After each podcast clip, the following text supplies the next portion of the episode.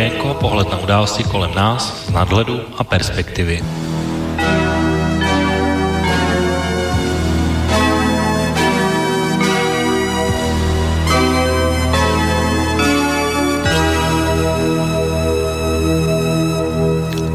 Páteční podvečer, vážení posluchači. Máme dnes 4. prosince roku 2020, 18 hodin a tak eh, vlastně znovu po dvou týdnech začíná relace Okénko. Dnes tedy po dvou relacích s tématem amerických prezidentských voleb, eh, tak eh, dnes tohle téma na chvíli opustíme, protože samozřejmě i dnes bych určitě tady mohl mluvit vlastně celou relaci jenom o tom, co se stalo za uplynulé dva týdny ve vztahu mezi Donaldem Trumpem a Joe Bidenem a regulérnosti nebo neregulérnosti amerických prezidentských voleb. A nechám si tohle téma na některou z příštích relací, buď hned na tu příští, anebo na tu, která, když se podívám do kalendáře, tak by pátečně měla vycházet na 1. ledna, takže úplně novoroční relace.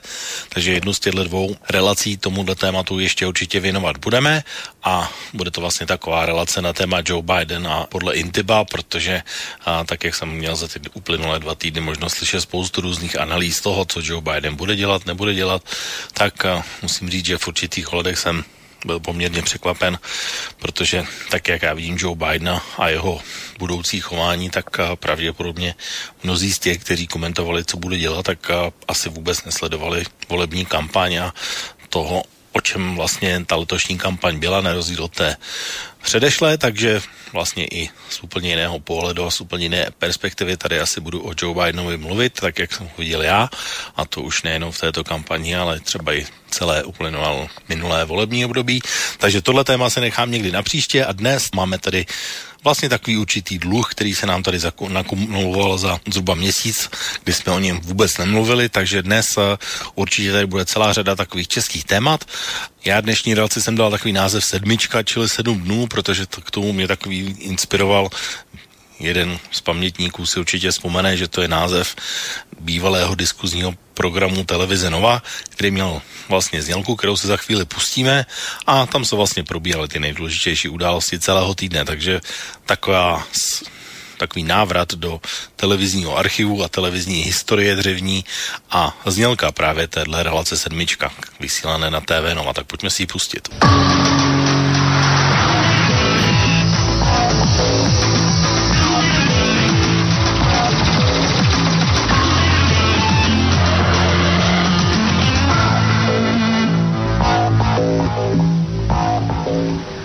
Dobrý den. Je Česká republika připravena posílat své nejlepší vojáky na smrt?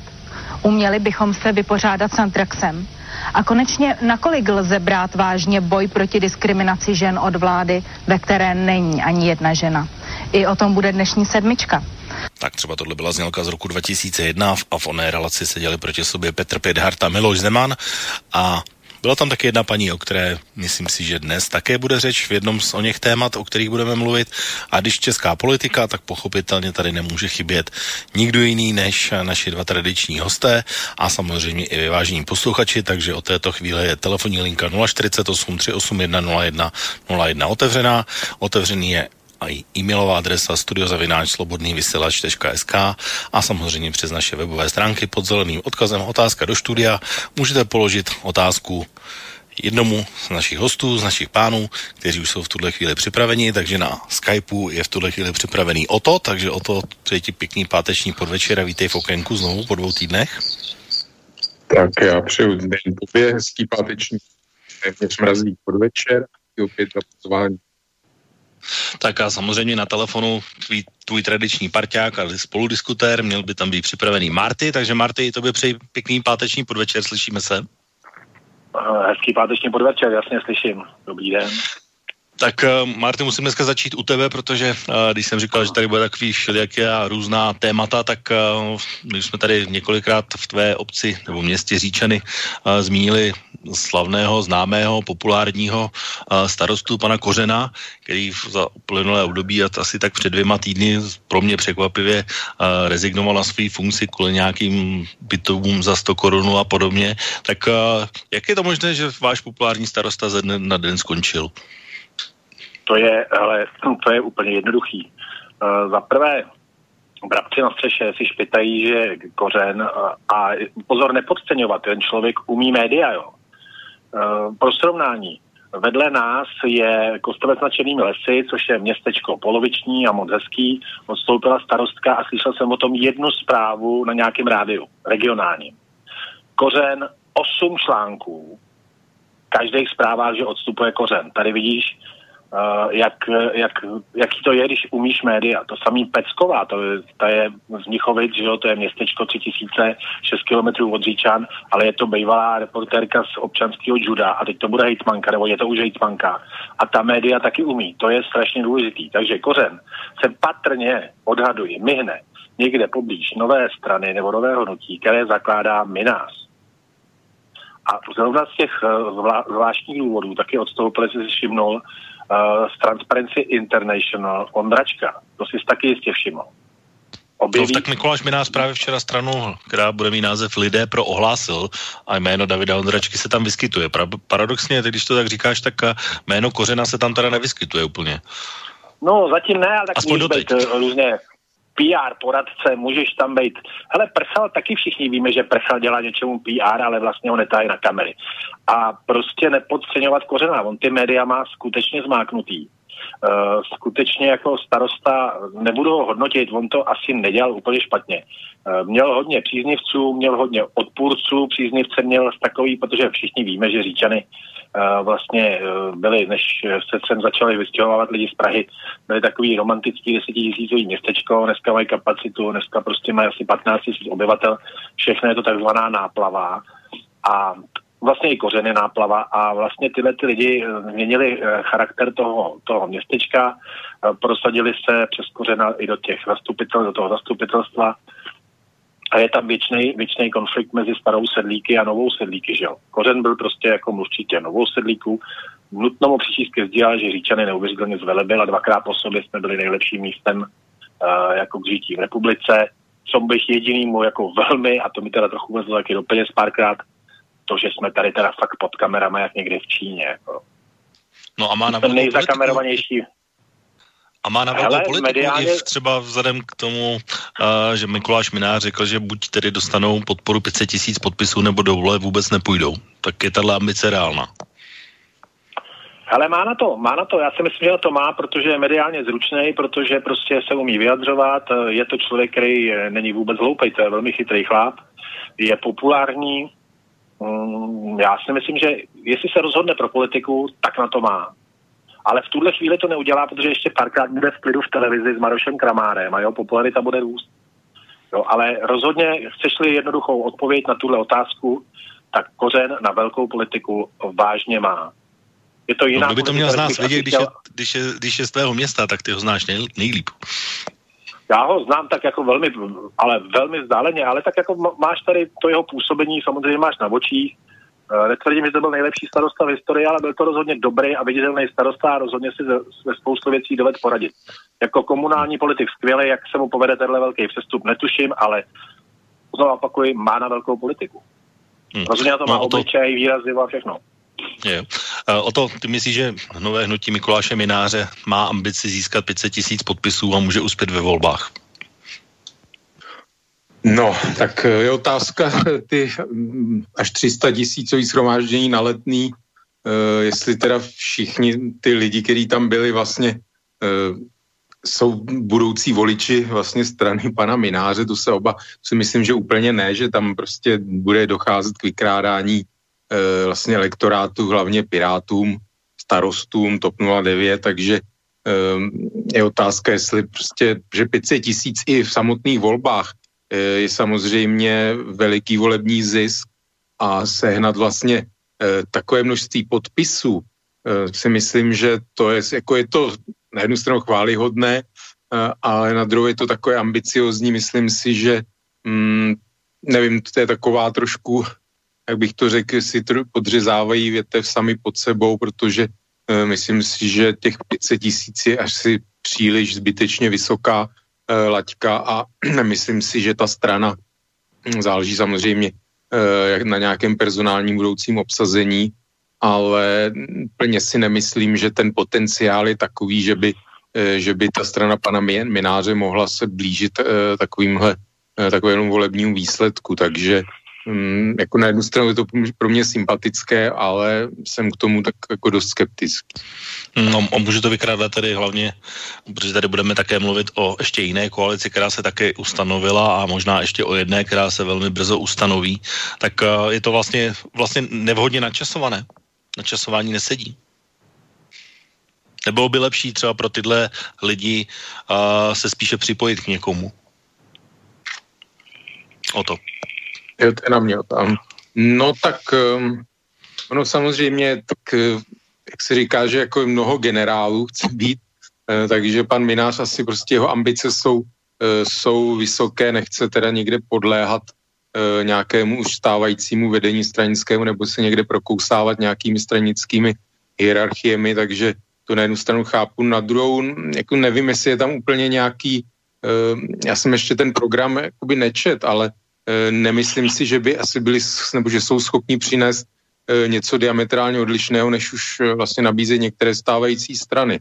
Takže a to načasování, já si myslím, že ten takový ten potenciál takového toho křídla jakoby antibabiš plus ještě samozřejmě nějaké programové prvky, že ty strany stávající asi tu poptávku docela saturují. Myslím si, že jejich čas by přišel pak, když po příštích volbách bude koalice něco takový ten eh, z toho současného takzvaného OPO nebo demobloku, když vytvoří vládu, tak samozřejmě tam se vyskytnou zákonitě problémy, nějaké třínce a tak dále. Eh, bude padat popularita těchto stran a myslím si, že v ten moment by nějaký nový subjekt eh, jako měl větší šanci než teďko vlastně před, necelý rok před volbami. No Martin, no, pan Minář se vyjádřil, že by taky rád za, se zaměřil a nějakou část voličů sebral Andrej Babišovi. Je to reálný? Sebrat zrovna jeho osobou ně, ně, nějaké hlasy Andrej no, Babišovi? S jeho osobou teda já vůbec tohleto hnutí prostě úplně mi jde proti srsti, rozumíš? Tady máš ohromnou nějakou levicovou takovou jako piráti, zelený stán, teď ještě do toho Minář, jo. To jsou všechno fakt jako levičáci. Uh, jestli nás tady čeká vláda Pirátů, tak teda jako Bůh ochraňuj, protože uh, jenom si vím, jak jsem říkal, že Kořen má vlastně celý město pod kamerama, no to je Pirátům velice, velice jako uh, blízký, že jo, aby jsme se tady nakonec nevě, jako v Číně, jo, že bude mít všude kamery, budou, na, budou tam mít rozlišovače obličejů. Na tohleto vládnutí já se fakt moc netěším, jo. Uh, já jsem docela, docela dlouhou dobu poměrně by, by docela, se mi docela líbil ten Vít Rakušan, ten už evidentně taky, ale chce z toho šílí, že jo. Já se na takovýhle, na takovýhle spojování těle těch levicových sil od středu doleva fakt moc netěším, protože já už jsem tady jednu levici zažil asi 26 let ve svém životě a to byla taková ta totalitní. A tohle to nebudu tvrdit, že se to, to, to úplně blíží, jo, ale je tam spousta prvků, s kterými já mám velikánský problém a to je omezení takových těch úplně základních svobod a takový to omezení toho, že vlastně nebudeš moc vlastně za chvilku páchat vůbec žádný neřesti, patrně kromě kouření jako marihuany, to asi bude, to mají piráti jako s tím jsou v pohodě. Takže uh, myslím si, že to je úplně zbytečný hnutí no, z těch důvodů, který říkal o to. Už jak to vlastně jakoby založili, že si hezky vybral od lidí peníze, potom to zmizelo na dva účty, z nich jeden byl transparentní a druhý méně. A mám zvláštní pocit, že z těchto těch peněz se zakládá to hnutí. Je mi to protivný, eh, je mi protivný i minář jako takový, protože člověk bez žádných životních zkušeností, je to jenom prostě na, a je něco jiného dělat reálního, reálnou politiku a mluvit na náměstí. Jo. To jsou dvě jiné věci. Protože kdyby bylo, o tom rozhodovalo mluvení na náměstích, tak skvělý řečník byl v prezidentské volbě třeba Michal Horáček, to je člověk úžasně vybavený. Znalost má, ví, co má říct a nestal se prezidentem. Nejsem si tím letím jistý, v žádném případě bych to nikdy nezvolil. Myslím si, že Minářovo hnutí prostě, nebo takhle, doufám, že neuspěje. Doufám, že prostě neuspěje, že se budou muset jako prostě spojit nějaký čtyři strany. Pokud, pokud prostě se, se chce odstranit Babiše, což bych byl docela pro, tak se bude stan, Piráti, ODS a to, co se za něma vláčí, ty dvě 4% strany zbytečný, tak se budou muset nějakým způsobem prostě domluvit. A no, o to jenom... Minář, že je naprosto navíc. Jo, je tam navíc jenom ten minář. Jo, o to jenom poslední reakce. Ivan Bartoš, ty si to umíš představit jako, jako premiér? No já jako nebudu zapírat, že mi Ivan Bartoš jako není nějak jakoby názorama e, sympatický. Je pravda teda, že m, asi to takovou jako minimálně polovinu českého národa jako přijde úplně e, jako ne, něco, jako když pan Franc e, kandidoval na prezidenta, abych to trošku přirovnal. Takže jako je, je to i dost mladý člověk, Eh, a, takže si ho úplně jako premiéra nedu představit spíš takové té imidžové stránky. Eh, samozřejmě je otázka, on vlastně jako poslanec ještě nikde neměl nějakou exekutivní funkci, pokud se nemýlim, a hned vlastně sklouznout do bod eh, premiéra si myslím by bylo nesmírně, nesmírně obtížné pro něj, takže ale ono to v podstatě platí o většině politiků, když se nebudu brát teda starosty, no dejme tomu ještě hejtman, ano, hejtman Eh, to už je nějaká funkce taková, která zdáleně připomíná premiéra, ale třeba další takový jako rádoby lídr té opozice Petr Fiala vlastně byl chvíli teda ministrem školství, ano, ale e, taky si nemyslím, že úplně má výbavu na premiéra, takže ono, e, je to samozřejmě těžko říct. E, já bych proti Ivanu Bartošovi jakoby z principu nebyl, mě, mě jako ta imidžová věc mě úplně nezajímá, e, názory jeho jsou mi sympatický, ale je pravda, že prostě chybí mu ta exekutivní zkušenost, takže myslím si, že eh, by to bylo dost, eh, nevím, jestli bych to možná přirovnal k panu Matovičovi na Slovensku, jenom doufám, že pan Bartoš teda nemá žádný plagiátorský skandál za sebou. No, eh, myslím si, že příští rok, protože příští rok u nás budou parlamentní volby, tak tohle téma budeme z různých hledisek a velmi často i tady v relaci Okénko určitě rozebírat a ty volby za rok budou velmi důležité. Pojďme se posunout dál k druhému tématu, které jsem si říkal, že zcela jistě musíme tady v eh, relaci Okénko taky probrat, protože eh, bych to asi uvedl tak, protože za chvilku si pustíme první audiokázku, tak eh, dal by se to uvést asi tak, že sešli se dva, tím, že to bylo v televizním studiu, tak celá diskuze neskončila fyzickou inzultací, která by asi skončila jinak, kdyby se ta dvojice nesetkala právě v onom televizním studiu. O čem to bylo, o čem debatovali, tak to právě nám řekne audio a budeme o tom debatovat i my tady. Takže pojďme si pustit audio. Restaurace v problémech ať zkrachují. Je to očistný proces. To jsou slova jednoho z šéfů odborů Bohumíra Duvka pro CNN Prima News. Koronavirová krize podle něj přinese zásadní proměnu na pracovním trhu a pak můžeme klidně zjistit, že ze 40 tisíc hospod nám jich postačí polovina. Koronavirus a s ním spojené faktické uzavření restauračních provozů tvrdě a to hned dvakrát zasáhly pohostinský biznis. Živnostníci si se dostali pomoc od státu, řada z nich to ale nepomohlo. Pane Duvku, myslíte, že 50% gastropodniků eh, je u nás nadbytečných? Já si myslím, že to, co jsem řekl, si zatím stojím a uvidíme, jak to dopadne. Možná, že to bude ještě horší, než si dovedeme představit. Řekl jste, že stejně jsou to putiky. Můžete to dovysvětlit, co jste tím myslel? No, to jsou restaurace, kde se nalejvá, když to řeknu, jenom alkohol a nemá žádnou přidanou hodnotu. Já si myslím, že ke každé restauraci patří slušná obsluha a hlavně i slušné jídlo. Já si myslím, že ty prohlášení, které tady pan Dufek jako řekl, tak jsou úplně mimo. Jako. Myslím, že ten, za prvé ten timing si myslím, že je zoufalý, protože ty restaurace se s tou druhou vlnou perou jako už načatý z toho jara. A já myslím, že ono se to snadno říká, ale jako musíme si uvědomit, co to všechno znamená. Pojďme postupně, řekl jste mimo. Předpokládám, že prostě to prohlášení z vašeho hlediska není dost sociální, jak byste od odboráře třeba očekával. Já mě líto, jako, že v tuhle hodinu nemůžu říct, co si o tom doopravdy myslím. Tak Zdeněk Polorek si bohužel nemohl dovolit v onom čase vysílání říct, co si myslí, ale vy, pánové, si to samozřejmě v tuhle chvíli dovolit můžete. A jestli někdo o tom něco ví a někdo působí v oboru, o kterém teď budeme mluvit, tak je to právě Marty, protože Marty, ty, ty a už jsme to tedy tak dlouho nezmiňovali, ale tohle je vlastně obor, v kterém ty si se pohyboval denně, takže tu situaci znáš. Navíc eh, od, ten, od eh, tohoto týdne se vlastně znovu rozvolnili pravidla, jak v gastrobiznise, tak samozřejmě i v obchodě a v různých jiných aspektech. No tak zeptám se tě, tebe jako, jako znalce prostředí, co ty si říkal na názor a, pana Bohumíra Duvka, že polovina a, restaurací v České republice je v podstatě zbytečných a provozují v podstatě pouze jenom nalévání alkoholu bez přidané hodnoty. Řeknu k tomu takhle, jo. Zdravím, první řadě. Zdravím, Národní 20, Café Národní 20, Karel Lába byl první zákazník můj, který mi volal po rozvolnění, byl jsem nadšený. Takže na Národní 20. A to je přesně ono to je v podstatě, bych řekl, jako nálevna. tam se nevaří, to je takový kafe bistro. Tyhle ty hospody, který tyhle ten pablb, pardon, ale pablb, který nikdy nepracoval v jakýmkoliv biznisu, v jakýmkoliv, žije z eráru 30 let, nazve nálevnama, tak mimochodem, jestli to neví, a on asi ne, protože on radši chodí na gol, mají i na té vesnici určitou společenskou funkci, že se chlapi po práci sejdou na pivo, sejdou si popovídat. Jestli, jestli nechtějí, aby se lidi scházeli, tak ať to řeknou rovnou a nechají si tyhle keci blbý. Od jak tě živa nebo od nějaký doby prostě chlapi chodí po práci na pivo, večer na karty a ta hospoda plní kromě toho i tuhle funkci, že se lidi sejdou tak ať nám řeknou, že se nebudeme scházet a nechají si tohle okecávání.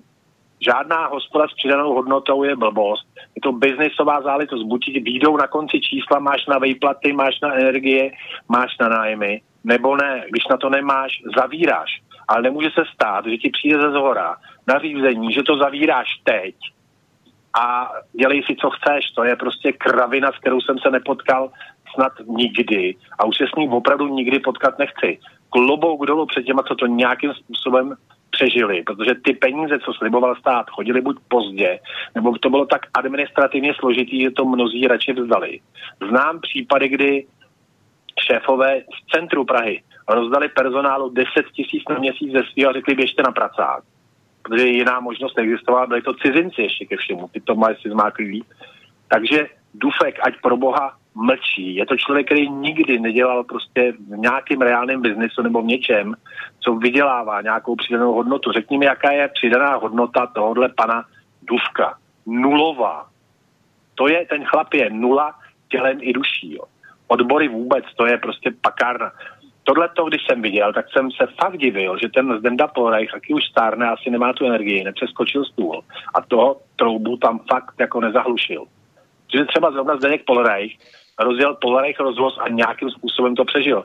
Jestli chtějí pobít živnostníky, kteří jsou houževnatí, kteří se snaží pořád jakoby sami za sebe něco dělat, v jakýmkoliv oboru, to je gastronomie jedno, tam jich je asi hodně, že jo, obchod gastronomie. Jestli nás chtějí nějakým způsobem pobít, tak ať se nechají tyhle omáčky. To dostalo takovou ránu. Speciálně gastronomie. Dovej si představit, jak asi vypadá centrum Prahy, Český Krumlov, tam, kde to je postavené na turismu to, že dneska někdo odevře nějakou hospodu, nějakou klasickou vyvařovnu znova po třech měsících, kde se chodilo na ty obědy a večer na pár piv, ty to asi nějak přežijou, ale to centrum je zabitý. Historické místa, eh, turistické místa jsou zabitý, protože se nikdo nepřijede. A jak se z tohohle toho ten, samozřejmě, že jich popadá 30, třeba 40%, popadají. Ale kdyby popadali přirozenou cestou, to znamená nevydělali by se na sebe, měli by špatný business plán, měli by to moc drahý, nechodili by tam lidi, tak řeknu, tak se poroučejte, nemáte na to, nebo jste zvolili špatný business plán. Ale tady se stalo to, že jim to zavřeli nařízením z hora a to tak, že dvakrát po sobě. Prostě všechno špatně. Dufek pro mě idiot, idiot a je to, to otevření tenhle týden taková, hm, řekněme, světlo na konci tunelu, nebo je to něco, o čem se taky mluví, když se o tom budu bavit z, vlastně z nemocenského hlediska, že to vlastně může fungovat jenom třeba na krátkou dobu, protože v lednu a v únoru může přejít třetí vlna. Já Neboli, protože ta omezení třeba jsou taková, že, že tam může být otevřeno třeba jenom 50% kapacity, tak je tohle dostatečný na to, aby se ten provoz no, vlastně uchytil a fungoval ale 50% kapacity se lehce dá nějakým způsobem jakoby trochu obejít. To si, si myslím, že když už to bude veřejní, si s tím poradí. Samozřejmě, že nevydělají a že tu díru nezalepějí. Jo, samozřejmě to bude prostě, ale tady v těch hospodách, a já pak o tom něco vím, můj zeťák provozuje úspěšnou hospodu. Tady už jde jenom o to, nějak zaplatit lidi, nějak je zaplatit, protože když máš kvalifikovaný personál, dneska kuchaře fakt dobrýho, který ti to hospodu dělá, jen tak neseženeš, musí si ho udělat, musí musí ta hospoda na něm sedět, ten chlap to musí umět. Takže jde jenom o to, zaplatit personál, když je dobrý, a otáčet suroviny. Mě, o nic jiného teď těm hospodským nejde, jenom to nějak udržovat provozu. Jejich, eh, jejich výdělky, výdělky těch majitelů a provozovatelů restaurací jsou teď fakt na vedlejší koleji. Jo. Tady jde jenom o to, udržet si ty svý lidi v práci, protože když máš dobrou servírku, dobrýho kuchaře, dobrýho cukráře, dobrýho číšníka, tak eh, víš, kolik je v tom brigádníku, kolik je v tom nekvalifikovaných lidí. Tyhle lidi potřebuješ udržet, protože ty, ty tu hospodu dělají. Nebo krám ti dělají, to je úplně jedno, kavárnu, cokoliv. musíš je udržet. Teď je jenom o to udržet si kvalifikovaný personál a jenom otáčet zásoby. Biznis jako pro majitele restaurací v tuhle chvíli je fakt druhá kolej. Ten biznis je nakopnutý tak, je tak sprasený, že se z tohohle, když to dobře dopadne, budou hrabat jenom jeden rok. Když to dobře dopadne, pozor. A to je pozor, to se na to samozřejmě vážou další věci. Vem si, jakou dardu dostali velkou obchody, prádelny, všechno, co na to navazuje. Ty musí někde samozřejmě prát eh, ubrusy, uh, zavážejí velké obchody s potravinama, s nápojema, ze vším. Ty jsou totálním útlumu a přežijou to jenom ty nejsilnější. A další na to navazující záležitosti. Jo. To se netýká jenom gastronomie, ale všechno, co na to navazuje. Tohle je průšvih, který teprve, až se začne opravdu počítat, tak se nebudeme stačit divit, jak velký průšvih to je, obzvlášť takových těch destinacích, jako je třeba Praha, Český Krumlov a takovýhle ty, tam se opravdu, kdy, kde jede turismus a ten je tam teprve ta přidaná hodnota. Ještě poslední otázka. Měl by si ty představit, že by se do tohle prostředí teď vrátil? Já se do toho prostředí v pondělí tak jako na půl úvazku vrátím. Doufám. Já jsem teď se nechal najmout cateringovou firmou, která zaváží uh, školy a takovéhle věci, to je taky, to je další příběh, že jo? Abych aspoň nestratil pracovní návyk, protože ono, kdyby byl dlouho doma, tak ten pracovní návyk, zvlášť v mém věku, kdy se doma padesátkami klepe na dveře, tak uh, bys o to lehce přišel, hezky by se z doma vyválel a potom by si hledal důvod, proč začít pracovat. Ale vrátím se opravdu v úplně uh, daleko potenčený jako míře a nebude to zdaleka takový hukot, jaký jsem zažíval třeba před rokem, kdy byl opravdu boom. Jo, to jsme opravdu se předánili v té Praze, jsme nevěděli, kam dřív skočit. Co bylo práce. A taky jsme byli tak... fajn zaplacený, já byl spokojený. Jo, tak my jsme tady o tom přece i v okénku mluvili, takže, takže si to i pamatuju. No o to je u nás polovina hospoz, uh, zbytečných, jak říká pan Dufek, podle tebe. No nevím, jestli polovina, ale za sebe taky si myslím, že jich eh, u nás, a neříkám to jenom já, myslím, že to zrovna říkali Zdeněk Polorajch a i jiní jakoby eh, od fochu lidi, že prostě si myslí, že těch podniků je u nás vlastně moc a že jedou na tak nízký marži, že vlastně jako nemůžou dlouhodobě nějak uspokojivě fungovat. Samozřejmě asi v ideálním případě je to otázka trhu. Eh, jestliže ten trh jakoby umožňuje těm podnikům přežít, tak asi fungují. Teď teda odhledněme od eh, pandemie koronavirové.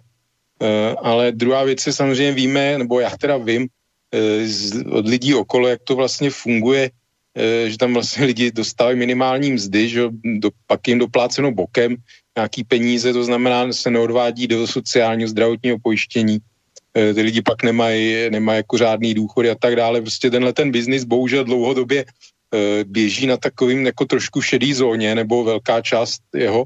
A sice mm, vlastně EET asi to do jisté míry zredukovala, ale pořád vlastně, co vím, tak e, takhle to bohužel funguje v mnoha podnicích a souvisí to, to vlastně, že se říká, že jako ty kvalitní, že se udrží, že ty přežijou a ty nekvalitní vlastně, že ta pandemie jakoby zlikviduje, vytlačí z trhu, jo, ale myslím si, že takový jako jedinělej hlas, už nevím, kdo to řekl, že si naopak myslí, že přežijou takový ty, ty různý jakoby šmejdi, podvodníci, právě, který e, prostě různě legalizují černý odstřely, že ty suroviny získávají všelakým způsobem, právě vyplácejí vlastně na černo, e, na černou vzdy a tak dále, takže si nejsem úplně jistý, jestli právě ty kvalitní a kvalitní, co týče pokrmu, i kvalitní, co týče vůbec nějakého pracovního prostředí, chování zaměstnancům, že ty přežívá. Se obávám, že, že ty právě jako nepřežijou tyhle ty solidní podniky. A on i myslím, než to byl zase Zdeněk Poloraj, řekl, že není normálně, aby u nás jako mohli, lidi si mohli jakoby dovolit chodit pětkrát denně jakoby do restaurace, teda pětkrát týdně do restaurace, eh, že jídlo za 150, že to není normální vlastně, jo. Takže to je taky jako taková věc na zamyšlení a myslím si, že vůbec eh, taková ta pivní kultura, že dlouhodobě jako už klesá počet tam gastů, že ty mladší generace už to není to samý. Myslím, že i statisticky dlouhodobě uh, vlastně klesá výtoč v hospodách ještě před pandemí. Takže uh, myslím si, že vůbec ty hospody jako takový, jako hospody, kam se chodí vložit na pivo, tak si myslím, že ty určitě jako bojují v těch vesnicích už jako na většině míst skončili, jo, že ve větších městech se samozřejmě drží, ale co se týče restaurací, jako víme teda z různých pořadů, já když vždycky, když vidím uh, jako by to, tam někde to zákulisí je gastropodniku, jo, tak mě opravdu přejde chuť jako jít kamkoliv na jídlo někam do restaurace, když člověk vidí e, jakoby ty, to, to vybavení, tu hygienu, často ten personál a tak dále, e, tak e, člověka to opravdu spíš odradí od těch od návštěvy. A jinak ještě k panu Duvkovi, no nevím, jestli jako, proč on se vyjadřuje teda k gastropodnikání, ale jako já bych ho odbory, tak Marty řekl, jako, že k čemu jsou vlastně odbory, jo, tak to jako si myslím, že to je základ, jak taková vymoženost bez základ západní civilizace, myslím teda evropské, protože když se podíváme dneska, co se děje v Amazonu, Tesla, v těchto podnicích, jak jsou tam lidi placený, jaký tam mají pracovní podmínky a to jsou všechno firmy, kde nejsou odbory a vlastně tyhle ty multimiliardáři dělají všechno pro to, aby tam ty odbory nevznikly, uh, aby tam ty lidi ne, nebyli organizovaní. Já si myslím, že jako odborový hnutí prostě nás vytáhlo z těch největších, jak to říct, jako bažin nějakého jako grinderského kapitalismu 19. století. Takže já si myslím, že na klesající role odboru je velice jako negativní vývoj. Tak Marty, to asi zaslouží reakci. Já nevím, já jsem v životě odbory k ničemu nepotřeboval. Uh, nevím, v Amazonu stejně nadpoloviční většina, nebo ne nadpoloviční většina, ale velká většina takových těch, těch tak jsou agenturní zaměstnanci, kteří tam dodávají, dodávají Ukrajinci, kteří jsou opravdu na pokraji jako šedý zóně, že jo. To je další věc. Já jsem třeba teď v tý, já tomu nechci říkat furt pandemie, protože pandemie opravdu vypadá jinak. Jo. Tohle to mám pocit, že taková politická pandemie trošku. Ale já jsem šel normálně na dohodu na brigádu, Měl jsem 180 korun eh, na hodinu za docela dřinu, ale jako nějak jsem to zvládnul. A nějak mi nepřipadalo, že by, tam, že by mě tam někdo jako vykořišťoval. Samozřejmě jsem se musel za ty prachy vrtět, ale opravdu jsem nepotřeboval si stěžovat nějakým odboráři, že pracuju moc nebo málo. Ale já to mám jinak nastavený. Já jsem nikdy zaměstnanec nebyl až teď. Jsem tak jako, že zaměstnanec. A uh, žádný problémy se mu samozřejmě nejdu, protože já tam ráno mám nějakou práci, vím, vidím ji, vím voní, udělám si ji, jdu domů. Jako jo. Uh, já prostě uh, taky odbory, odbory v Americe ovládala, přes odbory v Americe ovládala mafie ekonomiku, že jo. Takže co si budeme povídat, jo. A naši odboráři, viděl si třeba někdy z cedulu, že by měl na sobě lacinější šaty než na míru šitý tak za takových 30 až 50 tisíc? Jestli tohle to je tady tribun pracujících, no tak to já jsem teda opravdu hlubinej potapěč, jo. Pak si to jako myslím, jestli tyhle odboráři. Dufek, to je člověk, který nemá žádný grunt, na tom se s Otou nemůžem prostě domluvit nikdy, protože já jsem nikdy odbory nepotřeboval, vždycky jsem si dělal sám na sebe, mám jinak jiný nastavení, nikdy jsem nebyl, nikdy jsem nebyl zaměstnancem korporátu a doufám, že se mi to už vyhne. A fakt jsem nikdy nepotřeboval odbory a když byly nejvíc potřeba, tak to nakonec vyřešil Bohuž Sobotka, který ho považuji za nejneschopnějšího premiéra všech dob, tak se zjistilo, že v těch řetězcích opravdu jsou ty lidi nějak jako špatně zaplacený a nějak se dohodli, že už tak, dejme tomu v takových těch řetězcích jsou ty lidi ne, že zaplacený dobře, ale jsou zaplacený aspoň průměrně. Tam se asi teda děl nějaký takovýhle raný kapitalismus, že ty lidi tam padali na hubu a měli za to dohromady prd. Ale furt vidím prostě, že ty odbory, které my máme tady, jsou k něčemu. Pak to teda nevidím. Ale tak třeba jsem dílem. Mně se jenom vybavilo, že s panem Duvkem přece měl takový skandál, že měl nějaké úplně drahé hodinky jako na, na, na ruce. No, Ale už je to teda léta, léta zpátky. Ne, to, to jsou otcové proletariátu. Tohle. To, tohle jsou otcové proletariátu se švýcarskými hodinkama a v hadrech šitých na míru, kde začínáš na 30 tisících a končí to 70 tisícima. Pěkně děkuju teda. Zaplať pán že no. nebudu nikdy potřebovat. No, jenom ještě se zeptám vlastně, co se týká toho biznesu. Nezdá se vám, pánové, nebo aspoň, aspoň mi se to tak totiž zdá, a že vlastně ty restaurace, když si představíme, jako že se tam vaří svíčková se šestí a podobně, takže vlastně ale máme tady segment uh, biznesu gastro, který se jmenuje fast food a které se jmenují různé kebabárny všeho druhu, které rostou jak houby po dešti, že tak to je další hřebík do rakve. Kterých si to nějak, tahle krize nějak netýká, teda záhadně. Jestli myslíš, že bych měl mluvit já teďko. Jestli, no, jste někdy, jestli, jste náhodou, jestli jste náhodou někdy viděli, když jim si vezou zboží do kebabárny, ten eh, zamražený válec nějakého nepopsatelně uh, masa buch z čeho, který tam rozmrazejí a potom ho tam jakoby infra ohřejvají, tak si všichni nechte chutnat, jestli tohle to jíte. Jestli tohle jíte, nechte si chutnat. Zlatá svíčková ze šesti, uh, pokud někdo chce jíst na ulici, velkou kulturu výdle na ulici má Amerika, Jo, ale jestli si chce někdo dát kebab, tak ať se někdy podívá, když tam ten kebab přivezou, tu zamraženou surovinu, zataženou ve folii, nepopsatelného původu, vůbec nevím, vozej to z jednoho místa někam, tohle kdyby někdo viděl, tak už si kebab nedá nikdy, o tom jsem přesvědčený, ale každému, co jeho jest, já s tím nemám problém. Jestli tohle někdo chce jíst, ať si to jí. Ale ať se potom v 50 nediví, až bude mít totálně zacpaný cévy a v 55 bude mít mrtvičku, ta ho nemůže minout, protože to je na volejích, o kterých bych už v nákupu jsou laciný a Bůh ví, kolikrát to tam nechají proběhnout ještě všechno. Tohle to infračervený ještě, no, říkám, když to někdo chce jíst, ať si to dá. Mně se tyhle ty věci fakt jako moc netýkají, já na ulici se snažím opravdu nejíst maximálně tak ten párek rohlíku, který na páře, tam jsem v pohodě. A nesmí to být babišův párek, protože nejsem vegetarián. Jídlo na ulici tady bylo, bude, s tím nic neuděláš. No, tak já říkám, že teď mně se zdá, že těch kebabáren nějak eh, valem přibývá, tedy aspoň a všude, kam se podívám, tak jsou a je jich určitě víc, než jich bylo ještě tak před dvěma lety, to stalo 100%. O to, ty to vnímáš taky tak jako problém, nebo jak vnímáš tenhle segment? Problém, tak já si myslím, že je to vůbec eh, zase, eh, chci to jako se stáčet k odboru nebo k těmhle věcem, ale prostě je půlhodinová pauza na oběd a to si asi člověk těžko stihne jít někam jako na svíčkou, že jo, takže prostě ty lidi to řeší nějakýma kebabama, eh, podobnýma fast foodama. Já samozřejmě jsem eh, jako sám radši, když, nebo myslím si, já vůbec si myslím teď, že když vlastně se to, to, to týká, že teda mají být zrušený stravenky, já si myslím, že prostě s pravdou to, že jako lidi nebudou chodit do restaurací na ty obědy, budou si to syslit vlastně a bude to mít dlouhodobě negativní zdravotní vliv jakoby na, na populaci ono se řekne, že to jsou nějaký socialistický, každý je zodpovědný za své zdraví, já prostě uh, jako ano, do, do, znač, do značné míry souhlasím, ale zase si myslím, že ten stát nějaký jako určitě jeho zájem je, aby teda tady nez, jakoby nešířila se uh, pandemie, epidemie obezity a různých jako civilizačních chorob, uh, v kterých stejně Češi docela vynikají, takže myslím si, že samozřejmě oni si můžou dát na ten oběd nějaký bůček a tak dále, nějaký nezdravý, to je samozřejmě pravda. A myslím si, že rozhodně jakoby nějaký čerstvě vařený jídlo eh, je lepší než fast food nebo nějaký uh, rohlíky se salámem, který jako to u některých lidí určitě nahradějí. Takže já si myslím, že vůbec jako špatně rušit stravenky uh, z fast foody. Já do fast foodu chodím velice výjimečně. Pravda je, že ten kebab, já tu surovinu pro mě je trošku záhada, nevím, jakoby, jak se to vyrábí, dělá vůbec ta, ta surovina. Takže kebab jsem párkrát měl, ale dávám přednost určitě, když člověk jako má možnost, eh, tak jako si sednout na, na, jakoby na normální oběd.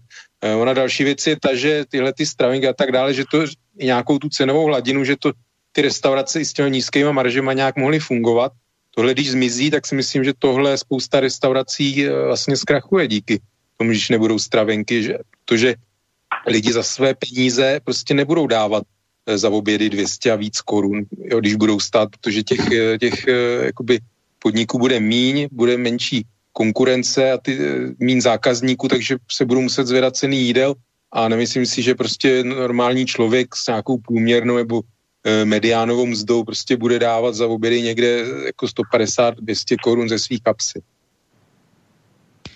No, tak pánové, pojďme se posunout dál k dalšímu a velmi důležitému já tématu. Ještě, vlastně já bych tématu... s, dovole, s dovolením, jo, s dovolením, prosím. Ještě chceš? Stravenky. Stravenky se na mnoze používaly jako pra, platidlo v supermarketech, takže jejich zrušení mi nevadí. Uh, máš za to dostávat nějaký finanční bonus k výplatě. Uh, jestli se rozhodneš, uh, že ten bonus utratíš za něco jiného než za jídlo, je to jenom tvoje věc. Jo. Na stravenkách hlavně vydělávaly firmy, které je distribuovaly tolik ke stravenkám a myslím si, že kvůli stravenkám opravdu gast- dobrá gastronomie na to neschoří. To si fakt jako myslím já a tím bych skončil pro tohle. Tím bych uzavřel téma. Jestli můžu teda ještě k tomu, já si myslím, že tady neřešíme nějaký jako dobrá gastronomie, jako povrajchy a podobně, nějaký takovýhle podniky, uh, ale takový to běžný opravdu jídlo, uh, nějaký přijatelný s průměrnou jakoby kvalitou, jo, takže a jenom ještě k tomu, že agenturní pracovníci, jo, to ještě se vracím předtím, to jsem, to jsem ještě chtěl poznamenat, to je vůbec jako zlo. Jsou tady nějaký dvě kategorie pracovníků, nějaký agenturní, takový polootroci, prostě zašílený a pracují podmínkama, kde, kde bydlej v nějakých pastouškách, já jsem to zažil, vím, vím o co jde. Prostě to jsou opravdu jako v evropských poměrech eh, naprosto neuvěřitelné podmínky a není to jenom u nás, je to i v, na, jakoby na západě, myslím, že tohle třeba vymítit vůbec takovýhle praktiky, co, v čem žijou ty agenturní pracovníci, za jakých podmínek. Souhlasím, souhlasím. Dobrá, pánové, pojďme se posunout k dalšímu velmi důležitému tématu, protože uh, kdo z vás, a věřím, že si to pamatujete oba, si pamatujete ještě éru uh, premiéra Petra Nečase a ještě předtím možná dobu uh, Jiřího Paroubka, tak uh, v té době bylo takové velmi často používané uh, spojení o tom, že Česká republika nebo České republice hrozí cesta do Řecka, nezodpovědné uh, hospodaření a uh, velké schodky a podobně. Teď samozřejmě v této situaci jsme a aby to nebylo málo, tak uh, minulý týden poslanci v naší poslanecké sněmovně se dostali k takovému evergreenu, které se vlastně od té doby uh, už dlouho a opakovaně řeší a ten problém v úzovkách se jmenuje superhrubá mzda. Já bych to uvedl, tak mám tady dva takové tábory s různými argumenty, které řekly své pro a proti, takže ten tábor, který je spíše proti, tak bude zastupovat, když už jsme tady se bavili o Pirátech, tak uh, jejich poslanec Jakub Michálek, tak pojďme si dát Jakuba Michálka. My tady máme teda krizi, máme tady pandemii a jako způsob reakce zde byl předpraven návrh, že snížíme daně těm nejbohatším. Já jsem tím teda dost překvapený. Způsobí to díru do rozpočtu 90 miliard korun, takže se chci zeptat, jestli to teda budeme, eh, to bude na dluh, dokdy budeme tenhle sen dluh splácet, nebo jestli někomu vezmeme dotace, tak komu se vezmou ty dotace. Podle těch výhledů, které nám byly představený, činí deficit 320 miliard korun. Tohle z toho prohloubí o dalších 60 miliard korun ročně. To znamená, jsme na nějakých skoro 400 miliardách korun ročně. A když se podíváme, kolik se ještě můžeme zadlužit, tak to je nějakých, tam máme polštář asi 800 miliard korun. To znamená, během dvou let to vypadá, že v podstatě projíme celou spižírnu a pak už se nebudeme skutečně e, moc vzít ani korunu na úvěry, budeme mít výrazně horší podmínky. Já si myslím, že tenhle ten e, přístup vlády kdy v podstatě navrhuje vybrakování příjmu státu, vypovídá o tom, že už vlastně rezignovali na to, že tady bude vláda, ano, vládnout příští volební období a že to je přístup uh, po nás potopa a myslím si, že bychom to neměli podpořit. No a máme tady ale také opačný tábor, který naopak eh, s tím návrhem, o kterém budeme mluvit za chvilku, souhlasí a jako jejich zástupce jsem si vybral také zástupce opozice, opoziční strany a, a to předsedu eh, hnutí Trikolora, pana Václava Klauze mladšího. Tak pojďme si dát opačný názor k tomuto tématu. Za hnutí Trikolora musím říct, že mám radost. Možná je to jeden z prvních dvou, tří případů v této sněmovně, protože my tady vždycky hlasujeme proti zvyšování daní z přesvědčení a dnes snad poprvé budeme hlasovat pro daně snížení. Takže to je ta pozitivní věc a snad se toho hlasování dočkáme.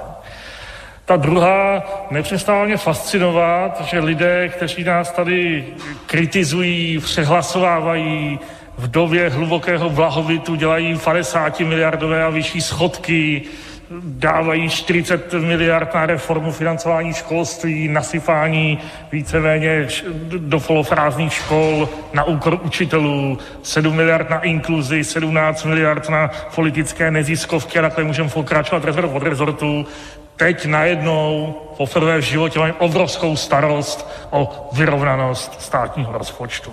Náš postoj je zcela jednoduchý. Já jsem slíbil voličům a taky to dodržím, že vždycky hlasujeme pro nižší daně. Zdanění práce je v České republice extrémní, skryté pod ty názvy sociální, zdravotní, placené zaměstnancem, zaměstnavatelem a tak dále. A jakékoliv snížení podpoříme, takže podpoříme jak pozměňovací návrh poslance Kuvky, tak pozměňovací návrh pana poslance Babiše. Je naprosto irrelevantní, jestli ten návrh dokonalý, nedokonalý, že se to mělo dělat jinak, že to měl podat někdo jiný. Současná situace je totiž taková, že buď tento návrh schválíme, anebo ke snížení, ke snížení daní z práce prostě nedojde. Je to historický okamžik, desítky miliard korun konečně přesouváme z rukou vlády, z rukou paní ministrině Maláčový a další těch lidí, kteří umí dobře utrácet, k občanům a já jsem přesvědčen, že ty mnohem lépe vědí, co s těmi penězi chtějí naložit, než prostřednictvím volených zástupců vlády, všech možných úřadů a tak dále. To je asi všechno. E, samozřejmě e, mým vzorem je třeba Wyoming, jo, to je krásný stát, který skoro žádné daně nemá, ale toho se patrně nedožiju, ale e, stejně zakončím, jako jsem začal. Dneska je radostný den a my podpoříme všechna tato snížení daní, která tady jsou. Děkuji. Tak to byl Václav Klaus mladší a úplně opačný názor. Pane, já samozřejmě se zeptám i na vázor, názor váš, ale jenom pro doplnění samozřejmě poslanci mohli volit z, hned z několika různých návrhů. Jeden byl právě od Pirátů, kteří pouze zvyšovali uh, daňovou slevu na poplatníka, pak tady byl názor a návrh ODS už z roku 2018, který takto byl samozřejmě jako jeden z jejich pilotních a nejhlavnějších předvolebních slibů, který si později osvojil Andrej Babiš. A pak tady byl samozřejmě ještě návrh uh, Jana Hamáčka za ČSSD, který byl tak někde uprostřed, samozřejmě s daleko menším finančním dopadem do státního rozpočtu. Tak poprosím vás možná na začátek, když byste se vy vžili do rolí poslance a tyhle návrhy by ležely před vámi, tak eh, pro který z těch eh, návrhů byste se rozhodli? Vlastně tady byl ještě jeden takový nenávrh, který v podstatě říkal nedělat nic a nerušit to, respektive zanechat to tak, jak je to v tom současném stavu a Evergreen super hrubá mzda nechat dál v českém právním řádu. Tak eh, zeptám se tedy v tomhle případě nejdřív o ty, co ty by si zvolil z těch návrhů, které byly na stole. No já nevím, jestli teda na výběr je to vůbec to nemění teda. Tak no je to, je, to, je to regulární nabídka, která také připadla v OHU samozřejmě. No takže já bych vůbec nic neměnil a když už bych něco měnil, tak teda tu slevu na poplatníka. Nevím, jestli to mám rozvést dál, proč. No, mám čili, ještě se k tomu dostaneme určitě, čili vlastně návrh Pirátů v podstatě, když by, tedy když už něco. Přesně tak. Hmm. Marty, ty kdyby jsi byl poslanec, tak pro co by si hlasoval?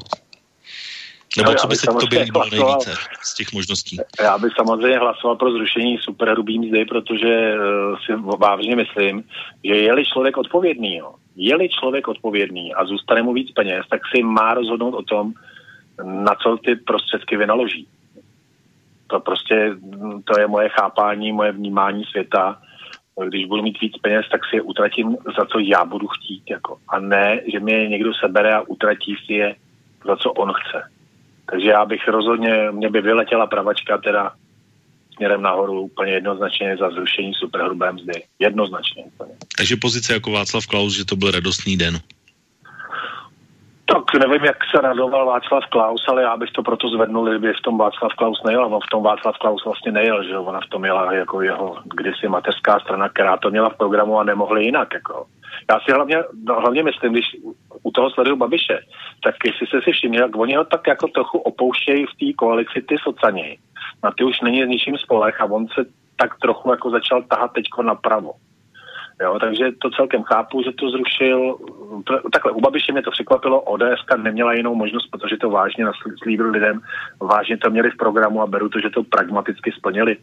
Ať třeba pana profesora Fialu není to úplně můj nějaký favorit, ale ta ODS vlastně neměla jinou možnost, než to udělat a Babiš se s tím svést tak hezky, protože na sociální už spolehat fakt nemůže úplně v ničem. Jako. Ty už do voleb s ním nebudou moc spolupracovat a nebudou mu na nic kývat, že ty si teď rozjedou svoji vlastní záchranářskou agendu, že jsou na pokraji vypadnutí. Takže teď se zkusí zachránit sociální. Dobrá, zkusme se vrátit eh, k superhrubé mzdě, protože tady máte eh, každý úplně jiný názor, takže diskuze si myslím, že bude velmi zajímavá. Tak o to, proč ty by si nic neměnil, proč by to mělo zůstat a, a když si poslouchat třeba argumenty Martyho nebo Václava Klauze, tak co by si jim neřekl, kdyby si měl tu možnost? Hmm, tak pro mě nejvyšší prioritou prostě, aby se nezadlužoval stát, státní rozpočet, veřejní rozpočty, samozřejmě ideálně ani občané, aby se nezadlužovali, takže to je jako pro mě jednoznačný, jakoby první, první věc. Myslím si, že za těch současných daní, co byl, jsou doteď, tak před pandemí ekonomika fungovala dobře. Samozřejmě bavíme se tady o, jakoby ne o korporátních nebo podnikových, ale e, o výplatách, o slevách na poplatníka. Myslím si, že e, mzdy rostly, že vůbec nebyl důvod to měnit. E, v dnešní době podsekat příjmy rozpočtu, jako v době pandemie, kdy jsou potřeba peníze na Kurzarbeit, Eh, na, na zvýší, zvýšená nezaměstnanost ještě daleko víc než je. A vlastně, když vid, člověk čte, jak jsou na tom různý jako matky samoživitelky nebo rodiny s dětmi, eh, kdy vlastně přišly za mě ty matky, jako žijou opravdu úplně pod eh, hranicí chudoby, jsou někde v asilových domech a tak dále, přišli o všechny zdroje příjmu a prostě ne, nemají, nemůžou ani nakrmit děti. A tady se bude prostě spát peníze bohatým lidem, e, tak to mi přijde úplně neuvěřitelný. Ano, ty, říct, ty lidi ty peníze viděli a tak dále, ale tady se argumentuje tím vlastně, že se roz, rozběhne ekonomika, že lidi začnou víc utrácet, ale až na výjimky prostě mezi ekonomi konsenzus ten, že e, prostě ten prostor na zvýšenou spotřebu, která pomůže české ekonomice, mají ty nízkopříjmoví lidi. To znamená, já proto jsem, když už, tak jsem pro tu slevu na poplatníka nebo případně bonus, ale prostě dneska bohatý lidi, co s tím udělají? Koupí si nějakou dražší zahraniční dovolenou při nejbližší příležitosti, koupí si nějaký dražší auto z dovozu, případně to teda ušetří nebo respektive budou hledat, kam investovat, takže to akorát dál bude nafukovat nemovitostní bublinu, dál to bude tlačit ceny bytů a tak dále. Takže já si myslím, že e, jako tohle vůbec nemá, nemá jakoby z nějakého mm, vliv na nějakou jako českou ekonomiku, na, na tu agregátní poptávku. To si myslím, že tam bude možná akorát nějaký trošku výběr, výběr vyšší jakoby DPH, ale co se týče prostě těch statků, tak to jsou vlastně jako dovozové statky nebo nějaké zahraniční dovolené, tam to prostě nemá ten multiplikační efekt pro naší ekonomiku. Takže myslím, že tohleto a i ty zastánci v podstatě tohohle snížení daní, tak říkají, že tak jako, že možná půlka, že se vrátí na, na zvýšení výběru daní. Takže já si myslím, že když už teda sleva na poplatníka nic bych ne, neměnil, protože ten schodek bude už tak obrovský.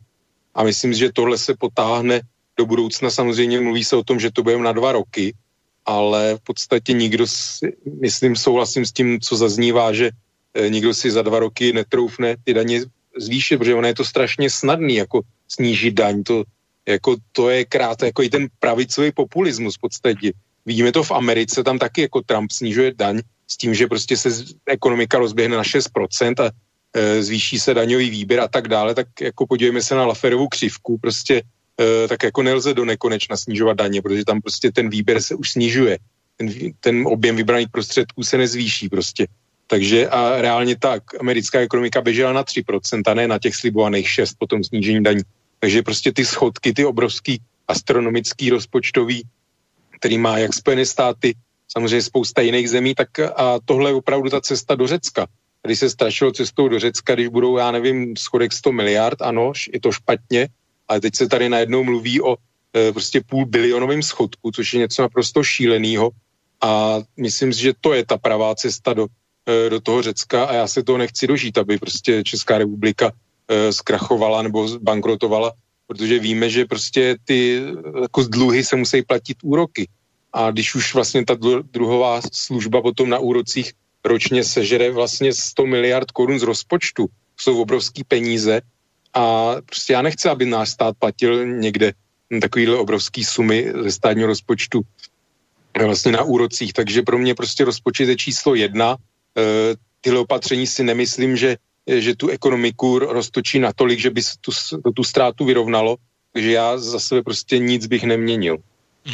No jenom doplnění, protože super hrubou mzdu vlastně uh, zavedl Miroslav Kalousek uh, ve snaze vylepšit uh, hospodaření, ale na druhou stranu tohle bylo vlastně také, nebo původně to mělo být pouze jenom dočasné opatření na nějakou dobu. Uh, pak tedy v roce 2015, uh, když už byla nová vláda Bouslava Sobotky, tak ona zrušila zrušení, takže nám to potom vlastně zůstalo až do teď. O to umí si představit nějakou situaci, protože teď jsme měli, a říkal si to sám, uh, dlouhá léta ekonomického růstu, teď nemáme ekonomickou krizi a podobně, tak je nějaká situace teď, nebo nějaká, kde by si to uměl představit, že by se k tomu mělo jednak přikročit a jednak eh, opakuju ten důležitý argument, který je asi taky základní, a to, že už jsme to vlastně měli mít zrušené dávno.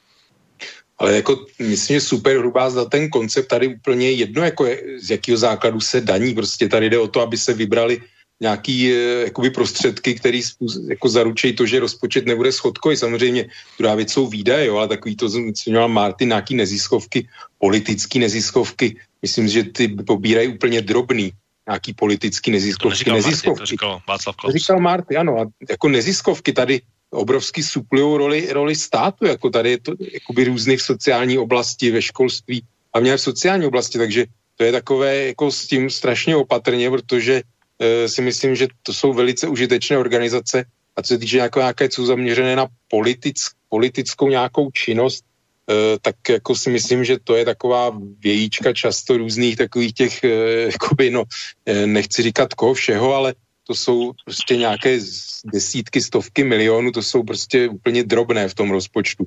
Takže myslím si, že samozřejmě nějaký prostor pro, pro nějaké úspory v, roz, jako v rozpočtu je vždycky. Pořád stát nakupuje spoustu věcí jakoby dráž, než by musel.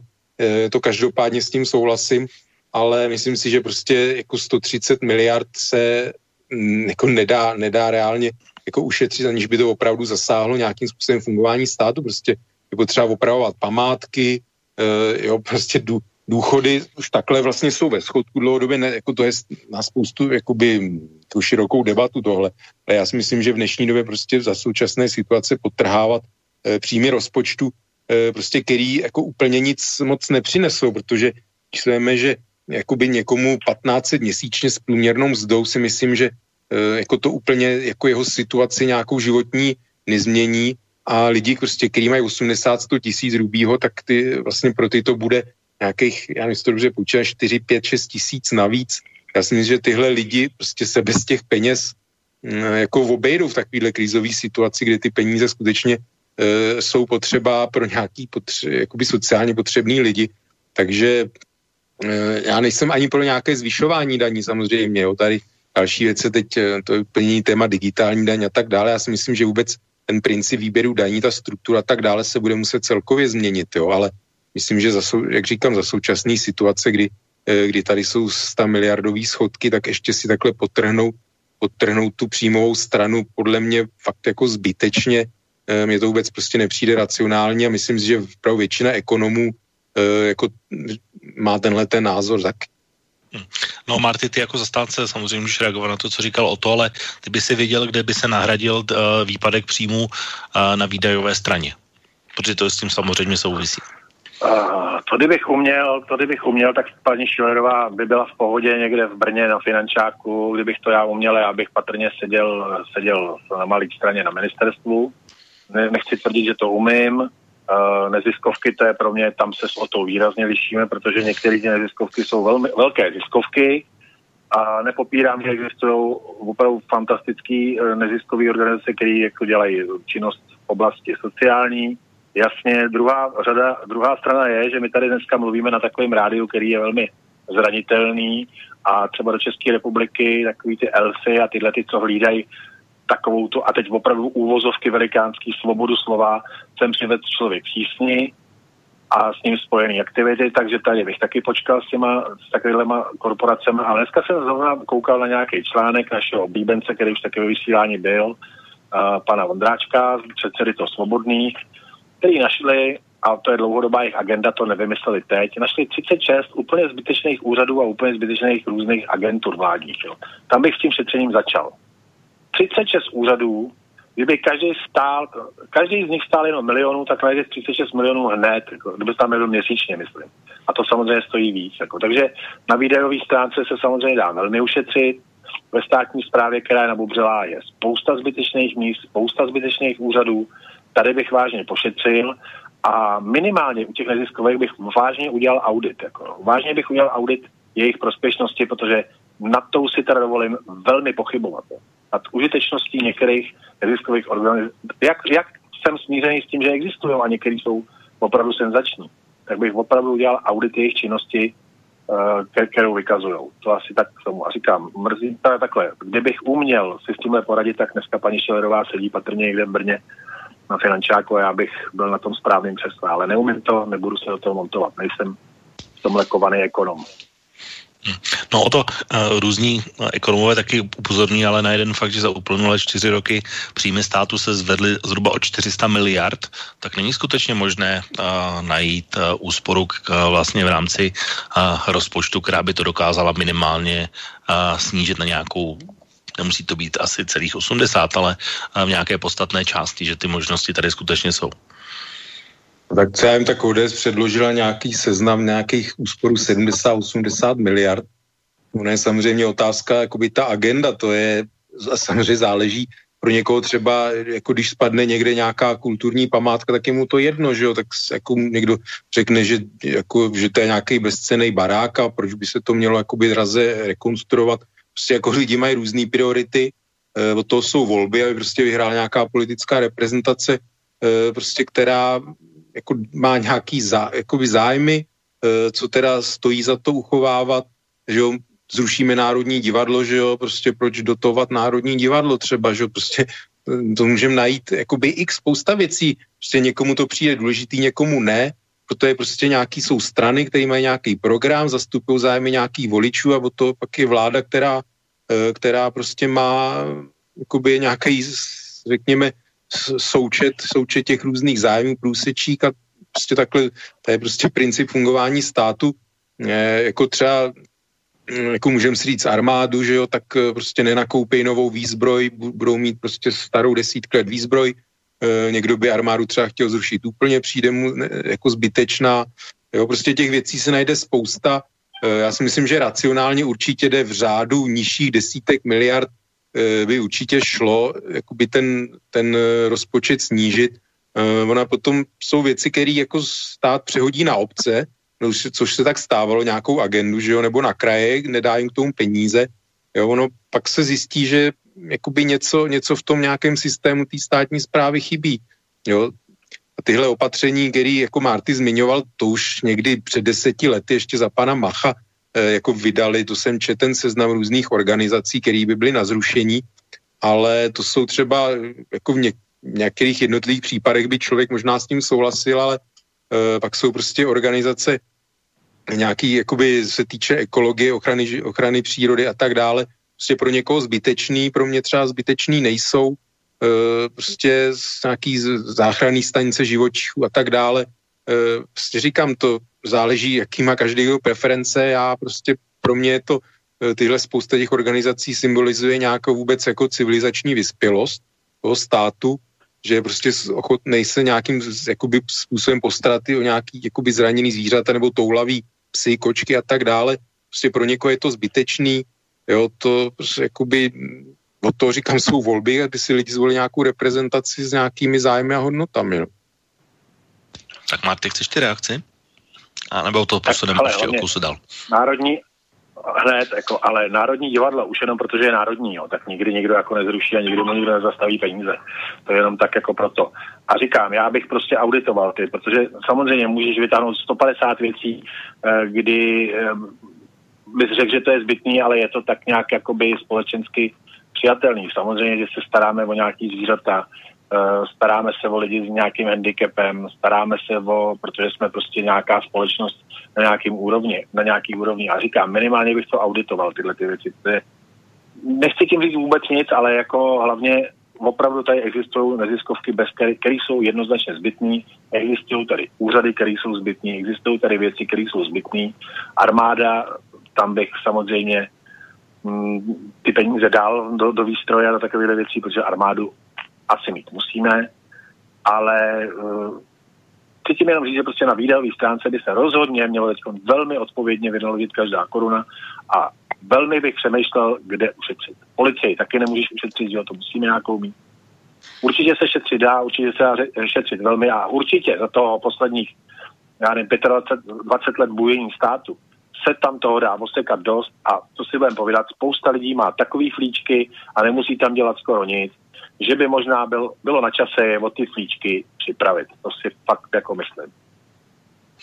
No, no jestli můžu, jako, tak ty, ty příjmy, to jsem chtěl začít, tak to je samozřejmě tím, že ta jako dost let ta ekonomika rostla a přece jenom jako myslím, že to EET i nějakou tu vyšší daňovou jakoby výtěžnost e, přineslo, takže já si myslím, že e, jakoby to je přece jenom dobře, že ty výnosy rostou, e, zároveň jakoby aniž by lidem vlastně stoupaly daně, takže já jsem, jako já v tom nevidím úplně, úplně jakoby problém, no, tak to je jenom tak.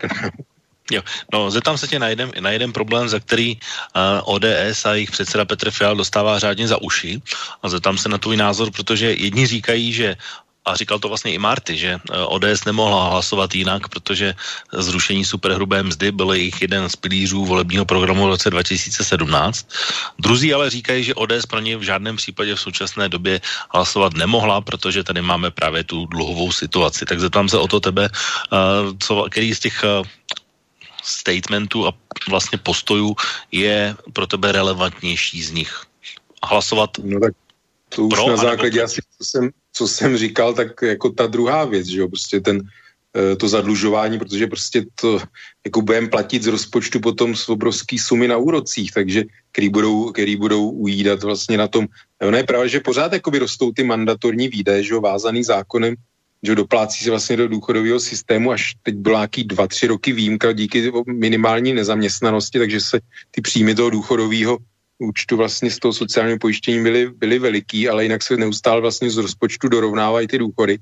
Že to je jako další věc, ta důchodová jakoby reforma, ale to nezna, důchodová reforma není nic jiného než odložení spotřeby. Jo? A tady vlastně e, prostě obrovská část populace už takhle jede na dluhy, tak nevím, jak by tyhle lidi byli schopní nějakým způsobem ještě utá, utáhnout tu spotřebu a odložit ji vlastně, aby si šetřili ještě měsíčně, nevím kolik tisíc soukromně vlastně na důchod. Jo. Myslím, že to je pro spoustu lidí jako neřešitelná situace. Ale já jsem říkal, já jsem zásadně prostě za tu rozpočtovou eh, zodpovědnost a myslím, že tohle je prostě něco, eh, jako Babiš podaroval pěti tisíci důchodci, důchodcům teď prostě se postaral jakoby o jako nějaký pro ně nasypal něco, tak, tak říkajíc jako zaměstnancům prostě, takže to jsou jeho voličské skupiny. E, to je prostě z mého hlediska je to Babišův populismus, prostě do voleb aby jako byl hezký, že všem vlastně jakoby rozdává, byť jako takhle nepřímým způsobem vlastně, že, že snižuje daně, ale pro mě je to zase opravdu jenom populismus a nemám rád e, jakoby takovýhle jakoby chování ani zleva, ani zprava. E, myslím si, že prostě v dnešní situaci je to opravdu jakoby nepřijatelný. A nebo bych ještě, dejme tomu, na ty dva roky souhlasil, ale víme dobře, jak to bude. Vidíme, Miloš Zeman řekl, že to vlastně chce vetovat, jedno ze dvou teda důvodů, který uvádí, že tam v zákoně není ta dvouletá lhůta, ale myslím, že to prostě je jako na, na lepší si vždycky snadno člověk zvykne, na horší strašně špatně, jo, že za dva roky si myslím, že ta ekonomika ještě nepoběží tak jako před tou pandemí a najednou, že by se lidem měli zvýšit daně. Myslím, že to bude obrovsky problematický. Samozřejmě, že to bude, by to bylo de facto rok a něco po, po příštích volbách, ale já si myslím, že je to taková mina Andreje Babiše, že v podstatě on tuší možná, že půjde, půjde jak, lidově řečeno od válu a chce v podstatě to vládnutí tý ale nějaký vládě po něm jako co nejvíc nepříjemnit, e, vlastně, aby si lidi říkali, jo, za Babiše to se žilo krásně a podívejte, tyhle nám zvyšují daně, za nich se máme špatně, to Babiš to byl jiný borec a tak dále. Já v tom vidím úplně tenhle ten kalkul, jo. No, tady jedna zajímavá věc, eh, když jsme tady začínali s eh, Mikulášem Minářem, tak eh, ještě před tím hlasováním se utvořil už první volební blok, o kterém jsme tady v okénku spolu také nemluvili, to znamená ODS, TOP 09 a KDU ČSL. Tyhle strany se tak různě právě v těch různých návrzích lišily z toho, co by bylo pro ně zajímavé, dobré a co by podpořili a i tak různě hlasovali, tak není tohle vlastně první věc, eh, na kterých se ta uh, koalice může nějakým způsobem poškodit a zeptám se samozřejmě vás na názor, uh, jak vy vidíte její budoucnost, respektive vyhlídky, protože samozřejmě do voleb ještě zbývá spoustu času, ale když by se to měli hodnotit z dnešního pohledu, uh, jaké má ambice uh, tahle trojkoalice Marty? Tak samozřejmě pan, pan profesor Fiala ti řekne, že mají ambici, aby vyhráli a stal se premiérem. Já teda jeho nadšení nezdílím a já jsem já si osobně soukromně myslím, že to bude krásných 15%, rozumím. Krásných 15%, což by ta ODS možná, kdyby byla trošku principiálně pravicová, udělala taky. Eh, je to záchranná síť pro TOP 09, celá zbytečnou vyhořelou stranou, že jo. A lidovci, ty, se, ty mají nějakou aspoň základnu a nějakou tradici, na Jižní Moravě mají voličskou základnu, ty by tam možná nějak prolezli zachraňovat TOP 09, která je volitelná na Praze 1. Vůbec nevím, proč se tak děje. Vůbec nevím, proč ODS na tohleto, na tohleto kývla. Ze soukromí nějak vím, že jestli na tím někdo skřípe v ODS zuby, tak je to uh, Skopeček, ekonomický expert, ten, ten, to moc nechápe, ty ostatní si mnou ruce. Je to jenom ukázka toho, že uh, ODS už zdaleka není pravicovou stranou a úplně se oprostila od takového toho, takového trošku tečerismu, jo. Tak dneska je to prostě takový želé někde ve prostřed. Uh, nebudu vůbec soudit, no, volit už je nebudu nikdy a myslím si, že tahle ta koalice, co splácali, odhaduji, krásných 15% to bude, no. Takže nám při příštích volbách možná bude opravdu naším premiérem, naším premiérem Ivan Bartoš, což by mi jakoby ad hominem vůbec nevadilo, jo, protože jeho osoba.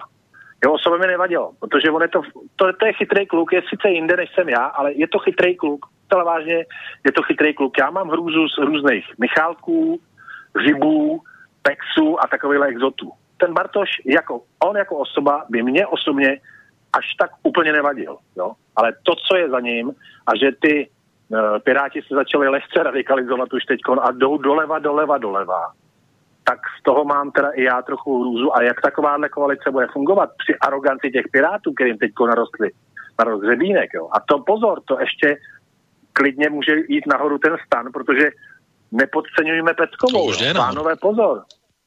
To je nová hvězda.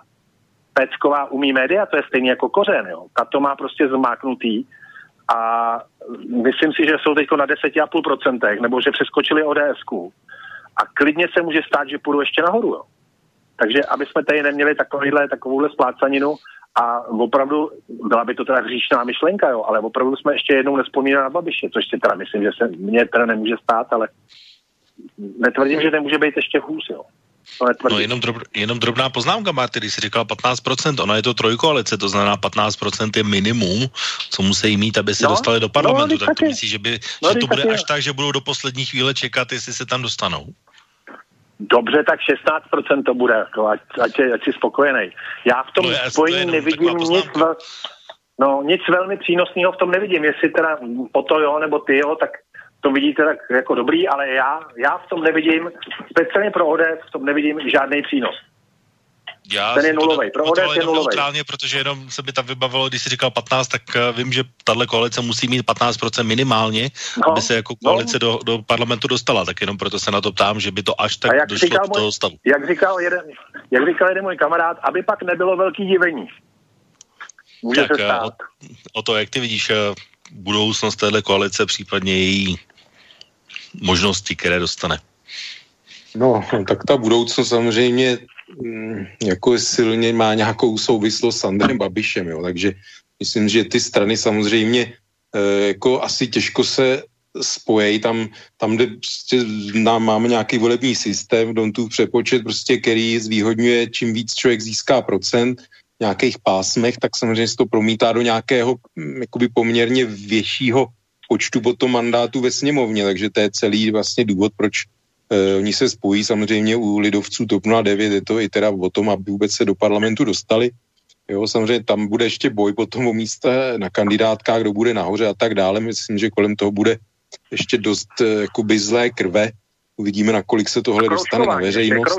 Mm, no a další věc je samozřejmě kroužkování. Já myslím, že eh, tak jako lidovci TOP 09 jsou samozřejmě zatlačený ke zdi Eh, v tom, že pro ně asi jakoby jiná cesta neexistuje, byť lidovci ukázali, že existuje, jednou vlastně vypadli, pak se zase vrátili do parlamentu, ale ono mít jako nějakých 5, 5,5, 6% je opravdu e, jako strašně ošidný, protože to je skoro není ani na poslanecký klub. Takže myslím, že jako je, to, je to prostě čistě instrumentální.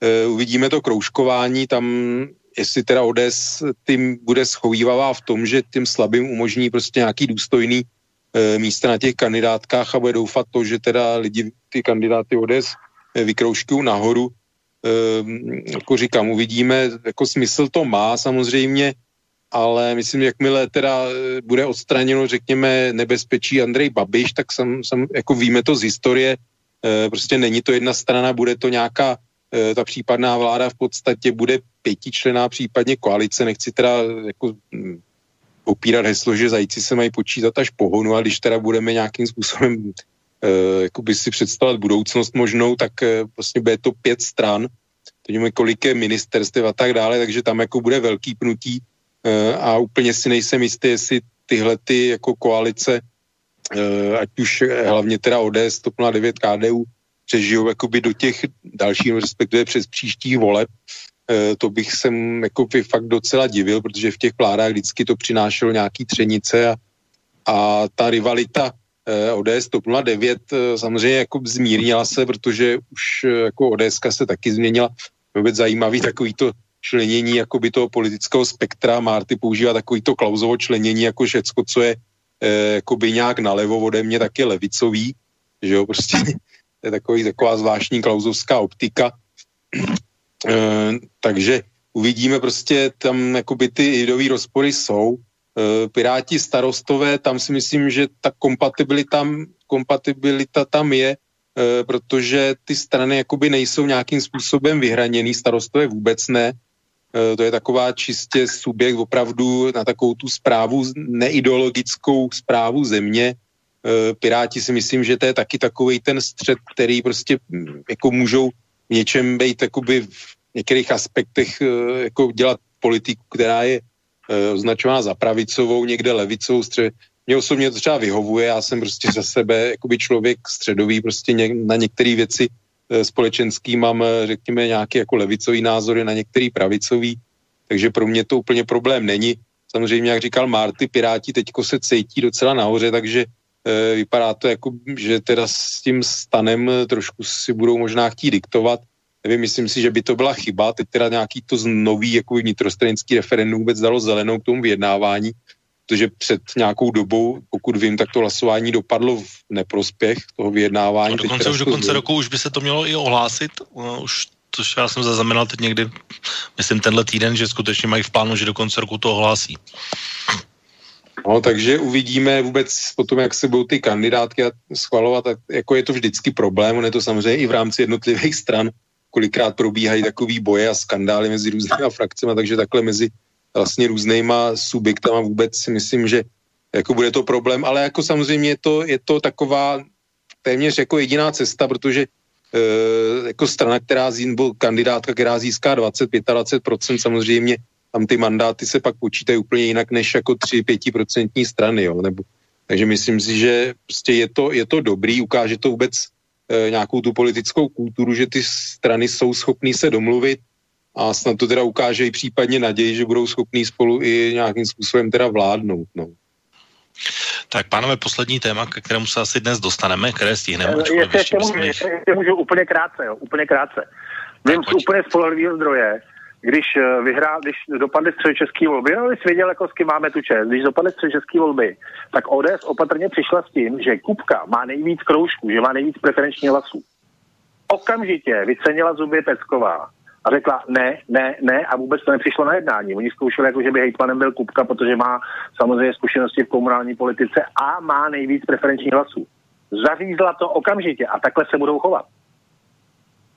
Tak, to tak ODS, pardon, ODS vždycky byla, eh, prosazovala to už od dopácela Klauze, že prostě kdo vyhrál volby, nějaký jakoby nej, byl první na pásce, tak má nárok jakoby na tu vedoucí pozici v nějaký koalici a tak dále, takže myslím si, že ODS jako se zachovala, řekněme, v tomhletom principiálně a nenárokovala si to ten hejtmanský post. Dobrá, tak pánové, pojďme se dostat k poslednímu, te- tématu, protože to bude taky velice zajímavé a myslím si velmi výživné, protože o tom, o čem teď budeme mluvit, už jsme tady mluvili někdy v létě, respektive na jaře a teď eh, tohle téma dostalo nové grády a novou dynamiku. Představí nám ho člověk, eh, který v České eh, republice je znám jako polovina jednoho skvělého podcastu mezi Milošem Čermákem a tohle bude ten jeho druhý parťák Luděk Staněk. Tak pojďme si dát jeho představení posledního tématu. A pojďme k hlavní zprávě dnešního dne. Dneska totiž bylo na radě České televize veselo. Volila se tam nová dozorčí komise. Ptáte se proč? Připomeňme si jeden dva týdny starý novinový titulek. Rada ČT odvolala kvůli vážným výhradám dozorčí komisi. Nečekaný krok navrhla Lipovská. Ano, Hana Lipovská kterou do Rady České televize navrhla církev, takže bychom měli říkat z boží milosti radní České televize Hana Lipovská se rozhodla před dvěma týdny, že odvolá dozorčí komisi, která dohlíží na hospodaření České televize. A vůbec se o tom nediskutovalo a nic se neřešilo, protože v radě je teď bezva parta, která o ničem diskutovat nepotřebuje. A protože stará komise žádnou botu nenašla, tak ji musíme vyměnit za novou, která určitě něco najde. Jasně, zase se našlo pár zbytečných rejpalů.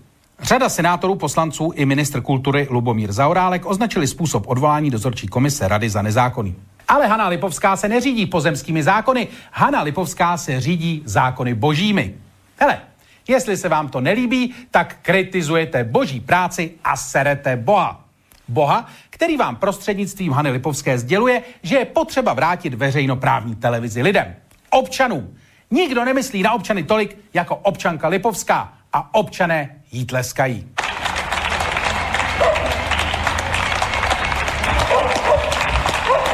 Vidíte, tleskají občané až v Itálii a říkají jí, Hanko Lipovská, dělej si s tou televizí, co chceš, protože Hanko, ty seš prostě boží. No, Luděk Staněk samozřejmě má své komediální prvky, takže samozřejmě i proto uh, o Haně Lipovské mluvil tak, jak uh, o ní mluvil.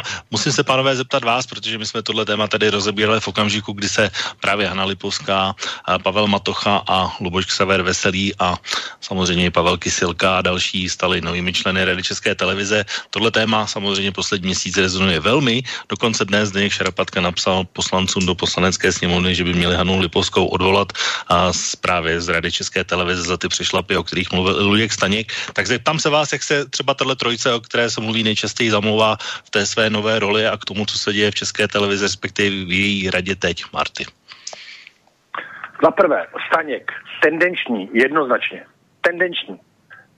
To, co jsem slyšel, je tendenční, jasně dělá to na komerčním kanále, ať si tam dělá, co chce, jo. Ať tam dělá, co chce. Za druhý, odvolání. 15 členů komise, 13 přítomno, 10 pro odvolání. Kde je tady nějaká demokratická chyba? 10 pro odvolání. Tam jsou takové ty věci, které prostě nějaký prodej pozemku pod ostravským studiem a podobný gigy. Vůbec to je v kompetenci ředitele, vůbec o tom žádná rada neměla vůbec rozhodovat. To, co se děje, je nějaká tendenční mousta, protože tam evidentně prostě sílí nějaký, nějaký tlak na toho dvořáka, který tam teď měl 15 let nebo 10 let takový veget, jak nikdy v životě na Pansky. No. Já ty útoky na tu Lipovskou, kterou nevím, proč si vybrali Lipovskou, asi proto, že to je velmi, velmi, ale to je opravdu velmi inteligentní ženská. Takže a je zranitelná tím svým zvláštním hlasem a tím svým, že nosí Ona prostě vypadá jak vesnická holka, ona není, nenavštěvuje asi modní salony a nemá tu image. Takže si prostě vybrali Lipovskou. Ať si dělají, co chtějí, rozumíš? O, o to svědčí, jo. Ale zrovna Staněk, ať toho fakt nechá, ten ať začne od sebe a u sebe taky skončí. Uh, no a ty ostatní? Úplně a ty ostatní? Byl tam deset lidí, deset lidí, ne Matocha, ne Matocha, Xaver a Lipovská. Deset lidí z patnácti, třináct bylo přítomno. Deset lidí, prostě dvou, dvou třetinová většina hlasovali pro odvolání té rady, nebo té komise uh, revizní, že jo? Tak já v tom nevidím, dozorčí komise, no. Deset, dvoupětinovou většinou prostě byly, byla, nebo dvou třetinovou eh, většinou byla ta komise odvolána. Asi prostě nepracovala dobře. A jestli je v tom, kromě Lipovský, e, Kysilka a chce mi někdo spochybňovat tohohle pána, co by ekonoma, tak potom nerozumím vůbec ničemu. No, spro, Já si prostě spočívá v tom, že ono mě nemohli odvolat všechny najednou, ale, ale a ty právní rozbory říkají, že k tomu nejsou kompetentní myšleno Rada České televize a musí odvolat Existují, jednotlivé členy, nikoli v Amblok najednou. Existuje druhý právní rozbor, který to umožňuje. Já si, jak znám tu, jak znám ty lidi, co se tam kolem toho motají, tak uh, by, kdyby to neměli právně vyfuturovaný, jak by do toho nešli. Jo. Ale říkám, nejsem na tohle expert, nejsem, nejsem expert přes média, slyšel jsem to zleva zprava, jestli důvodem je, jestli ta, jestli ta uh, dozorčí komise pracovala dobře. Zdá se, že ne. A jestli nepracovala dobře a chceme je platit, tak ať se seberou jdou pryč, jako, že Bude jiná. Dobrá, tak o to, co ty si myslíš, jak to vypadá v české televizi no. z tvého pohledu? Tak Respektive eh, ten Pavel Kysilka, bývalý vlastně redaktor Roman Bradáč, ČT, jsou lidi, kteří samozřejmě úplně takový ten černobílej obrázek pro mě e, jako ředí, když to řeknu, protože jsou lidi, zvlášť Pavel Kysilka, o kterého si nemyslím, že by e, byl účasten něčeho, co já jakoby tuším, že minimálně v něk- některých lidí, prostě lidí, kteří jsou tam navolení e, SPD, Okamurou a tak dále, komunistama, prostě to jsou lidi, kteří jednoznačně chtějí mít ČT ala, ala jako Maďarsko, Polsko, případně to, co nevím, jak na Slovensku, to, co byla za Mečara, za Fica, e, slovenská jako veřejnoprávní, prostě aby to bylo vloženě slouha, slouha nějaké vládnoucí moci, to je ty argumenty, jako že to natržuje, já si pamatuju, prostě, když vládla ČSSD, ODS, TOP 09, prostě tak ta televize kritizovala tyhle vlády, byla kritická, e, takže takový ty řeči, že to nadržuje nějaký jedný straně, prostě to jsou nesmysly, ne, neříkám, že je to vždycky 50-50, já si myslím, že prostě jsou různé strany, různý lidi, různé vlády, a zaslouží si různou míru kritiky, ale prostě to co, to, co vidíme v těch zemích, co se stalo s veřejnoprávními televize a médií, vůbec to je odstrašující příklad a myslím si, že jsou lidi u nás jakoby ve společnosti i v politice, kteří prostě by rádi udělali něco takového s, s našimi veřejnoprávními médii. To je k tomuhle. Co se týče paní Lipovský, eh, no tak ta tam byla vlastně především jako biskupskou konferencí navolena. E, jako pro, pro mě je to jako kozel zahradníkem. To je ženská, která řekla, že neví vlastně, proč vůbec česká televize existuje. No tak já nevím, jestli takový člověk má být. Ale biskupská konference už mimochodem řekla, že už jako vlastně s ní nemá nic společného, že už tam její, no, tak, názory nereprezentuje. To je věc další, jo. Ale prostě myslím si, že takovýhle člověk, ono se to, to, to děje teď za vlády Johnsona vlastně v Británii, že chtějí jako do čela BBC dát jako odpůrce BBC vůbec jako instituce, jo. tak to mi to je asi něco podobného. Takže jako tomuhle jakoby moc nerozumím, pakliže jsou tam jakoby dobrý, dobrý úmysly. Jo, tohle mi přijde prostě, že to tam dali někoho, prostě kdo a priori teda má nějaký negativní vztah české televizi, byť ona to už jako pak popírala. A jinak co se týče vůbec toho odvolání, e, tam jako vůbec nebyla kritika té dozorčí komise, najednou z čista jasna se prostě odvolala a jako záminka se vzala ty, ty nákupy pozemků vlastně v Ostravě pro českou televizi a to byl důvod vlastně odvolání té dozorčí komise, přičemž zápětí vlastně ta sama, samá rada České televize ten, ten nákup, eh, který vlastně doporučovala ta dozorčí eh, eh, komise vlastně tak odsouhlasila, jo, tak tam jako z toho šíleně čiší účelovost toho kroku. Jo, takže to je další věc. Ale jak říkám, jediný, co, čemu úplně teda v tomhle příběhu nerozumím, jako že pan Kysilka jakoby hlasuje, hlasuje v souladu s tím, tak já se tam Eh, jako jestli on tam tuší skutečně nějaké finanční velké jakoby nesrovnalosti eh, nějakého řádu, jakoby, nechci říct jako kriminální, ale prostě opravdu eh, nějaké vyloženě finanční, finanční, řekněme, ne, neplechy, nebo jak to říct, prostě nevím. Nevím, možná se to dozvíme, takže uvidíme, jak ten vývoj bude pokračovat. Pan Vesel, takzvaný Xaver Veselý, řekl, že že vlastně souhlasí s 99% vlastně vysílání české televize a tak dále. Možná jsou takové ty chlácholivé řeči, nevím, ale prostě, jak jsem řekl, je mi jasný, že tady část společnosti politické scény, která navoluje vlastně tu radu, ty členy, tak eh, jako se jim nelíbí jako vůbec současný stav české televize, vůbec jakoby vysílání a nějaké směřování, prostě kritika, kritika Andreje Babiše a tak dále. No, já musím položit asi poslední otázku, protože se nám pomalu chýlí, protože na začátku jsme začínali s eh, Janou Bobošíkovou a spojení Jana Lipovská a Jana Bobošíková je samozřejmě veližavé, velmi často citované. Zeptám se Marty jednu věc, protože nástupci právě v oné dozorčí radě a už samozřejmě byli zvoleni, ale jeden z návrhů, který tam byl, byl pan jistý člověk, který se jmenuje Václav Musílek. Mnozí si ho možná budou pamatovat ještě z doby a éry Václava Klauze, eh, člen ODS, ale v současné chvíli... Jak se jmenuje? Uh, Václav Musílek. Jo, jo, to vím, no. To byl takový no. podestačka. No, pracuje v tuhle chvíli právě v Institutu svobody a demokracie jisté Jany Bobošíkové, navrhovalo jistá paní Hana Lipovská. Tak skutečně se ti nezdá, že paní Hana Lipovská je vlastně taková reinkarnace Jany Bobošíkové dnes a vlastně velmi často a na těch jednáních vlastně řeší věci právě, které nějakým Vážně? způsobem se dotýkají Jany Bobošíkové. Já bych o čem se bylo mimochodem ještě předtím, než se vlastně tou členkou rady stala, tak uh, jenom teď už máme Já nějaký bych... čas, kdy v té funkci je. Já bych chtěl vážně doporučit, abyste se zaměřili na jednotlivé osoby a obsazení, protože e, Bobošíková, jestli chce někdo spochybnit její, její jakoby inteligenci a její schopnosti, tak tomu gratuluju. Jestli to někdo na to má, to spochybnit, protože to je velice mazaná a chytrá ženská. A zrovna tak bych nastudoval Lipovskou, protože to je velmi zajímavá ekonomka. A podívejte se někdy na Svobodné univerzum, kde ona má řadu jako prostě článků s tou Martinou Kociánovou nebo řadu jako prostě relací. A je to velmi zajímavá ekonomka. Jo. Takže jestli si jedna, jedna by na poput druhý na poput druhý jako fungovala. To si myslím, že ne, že ty teda secakra používají vlastní mozek, jo. Secakra používají vlastní mozek. O nějakých nepravostech v české televizi si můžeme myslet svý, ale nikdo je nechyt na ruku. Já jsem s tím nějaký životní zážitek měl, kdy jsme jakoby něco dělali českou televizí, ale v podstatě to tam zastupovalo nějaký SROčko. A takže takové věci se tam dějou. To, že si pan ředitel po, po, v galerii své manželky pořádá prostě merendy, který platí česká televize, je další úplně jednoznačná věc. Ale to jsou fakt jako drobný. Tady jde o to, aby ta česká televize měla nějaké hospodaření, protože my všichni to ze zákona musíme platit. Platíme televizní daň, jo, neříkejme tomu koncesionářský poplatek. Je to televizní daň.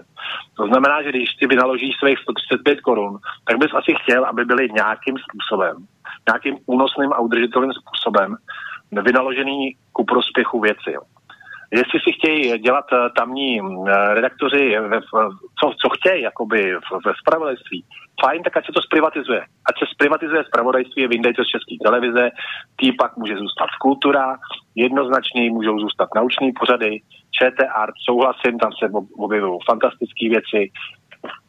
Ať od tohoto zpravodajství dají pryč a mají po problému mají prostě po problému. Ale říkám, nespochybňoval bych inteligenci Anny Lipovský a už vůbec bych nes, ne, nespochybňoval eh, inteligenci Jany Bobošíkový, která si tam ovšem, a to si přiznejme, může se, se spoustou lidí chtít jakoby vyřídit účty. To pro... všichni pamatujeme aféru Bobovize. Tak, proto je taky důvod, proč já se na to ptám, nikomu nic nepodsouvám, jenom se tě ptám na tvůj impresi, jestli to tak je, nebo jestli to tak vidíš, nevidíš, nic víc zatím nehledej, prosím. Ale nevidí mi do hlavy, může se stát, že jste vidí Takže o, o to prosím krátkou reakci a půjdeme do finále. No já si myslím, že to je princip novinářské práce, aby si teda novináři mohli dělat, co chtějí, samozřejmě v rámci zákona, takže to a, a jedna. E, nevím teda paní Lipovská, já jako jsem o ní, co jsem čet věci, já bych si netroufnul k paní Bobošíkovi. Paní Bobošíková to je, nevím, jak je inteligentní, ale to, to je naprosto bezcharakterní kariéristka, která prostě se hlásí tu, tu k pravici, tu jako za komunisty kandiduje na prezidenta.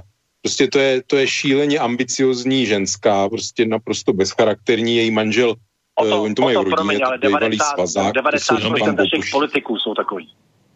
Jenom bych teda upozornil, že už pomalu no, přetahujeme, tak pánové, pojďme do finále. Pardon, to, to v žádným případem, že paní Bobošíková je úplně na jiným, na jiným levelu než většina politiků. A ten pan Musílek, to byl bývalý starosta Prahy 8, který byl neúnosný i skorumpovaný ODS, ten nevím přesně, měl ska, úplně neuvěřitelný skandál, vlastně odešel z ODS na to konto, takže to je teprve sorta lidí, který prostě vůbec nemají, tam je jako morálka nula. Jo, a paní Bobošíková jako lidický ženy, já se trošku v určitým prostředí pohybu, takže vím, vím o těchto lidí, prostě to, já ne, prostě paní Bobošíková pro mě to je naprosto nepřijatelný, nepřijatelný člověk, jako z nějakých jako vůbec morálních hledisek, takže takhle. A jinak, co se týče poplatků, jako to, co říká Česká televize, ty poplatky se tolik let nezvyšovaly koncesionářské. Všem, co všechno, jako jaká byla inflace, kolik se všechno zdražilo. Tak to už bych asi ne, nerozváděl, protože o to už jsme skutečně přes čas. Musím Pořádku, takže já si myslím, že hospodaření ČT za to, co nabízí a jako ten rozpočet si myslím, že je plně odpovídající a i nějaký mezinárodní srovnání, samozřejmě můžeme se bavit jako tak dále, tak hodnotí českou televizi jako mezi veřejnoprávníma e, jakoby na špičku a já prostě jsem v drtivé většině jakoby spokojen s českou televizí. OK, tak o, Marty, by jsem skočil do, do řeči, tak poslední věta. Ne, ne, teď už, se, teď už se normálně rozloučíme, protože protože říkám, 95% našich politiků jsou bezcharakterní kariéristi. Jo. 95%, to by v tomhle státě nebyla politika. Jsou to bezcharakterní kariéristi, často úplně otržený od reality, jeden, druhý, třetí, čtvrtý, ukaž mi jejich profesní minulost, rozumíš? Takže jestli je taková i Bobošíková, s čím z jistým souhlasím, tak to, že je bezcharakterní, ale ještě nepopírá, že je velmi inteligentní. A když nasměruješ inteligenci špatným směrem, tak hod jsou i výsledky takový, jaký jsou, ale netýká se jenom Bobošíkova. Bezcharakterních kariéristů tady jsou pytle. A tím bych se rozloučil, Trkaši. Dobrá, tak Marty, děkuji ti za účast dnešní relace Okénko, za dnešní názory a za dnešní diskuzi. Myslím si, že dnes to bylo opravdu velmi pestré, velmi zajímavé a měl si co říct, tak děkuji za účast dnes. Já děkuji tobě, loučím se s tebou, loučím se s Otou, loučím se s posluchači a mějte hezký víkend. Naschledanou. Tak a samozřejmě, takže děkuji uh, Marty a samozřejmě děkuji Otovi za, taky za dnešní diskuzi, za dnešní názory a za dnešní účast v okénku. Díky za pozvání, loučím se taky s tebou Intibo, s Martym, s posluchači a přeji se zase, přeji opět někdy příště. Tak a samozřejmě, vážní posluchači, od mikrofonu se s vámi v tuhle chvíli loučí Intibo. Přeji vám příjemný zbytek pátečního večera, víkendu a za dva týdny z relací Okénko opět naslyšenou. Táto relácia vznikla za podpory dobrovoľných príspevkov našich poslucháčov. I ty sa k ním môžeš pridať. Viac informácií nájdeš na www.slobodnyvysielac.sk Ďakujeme.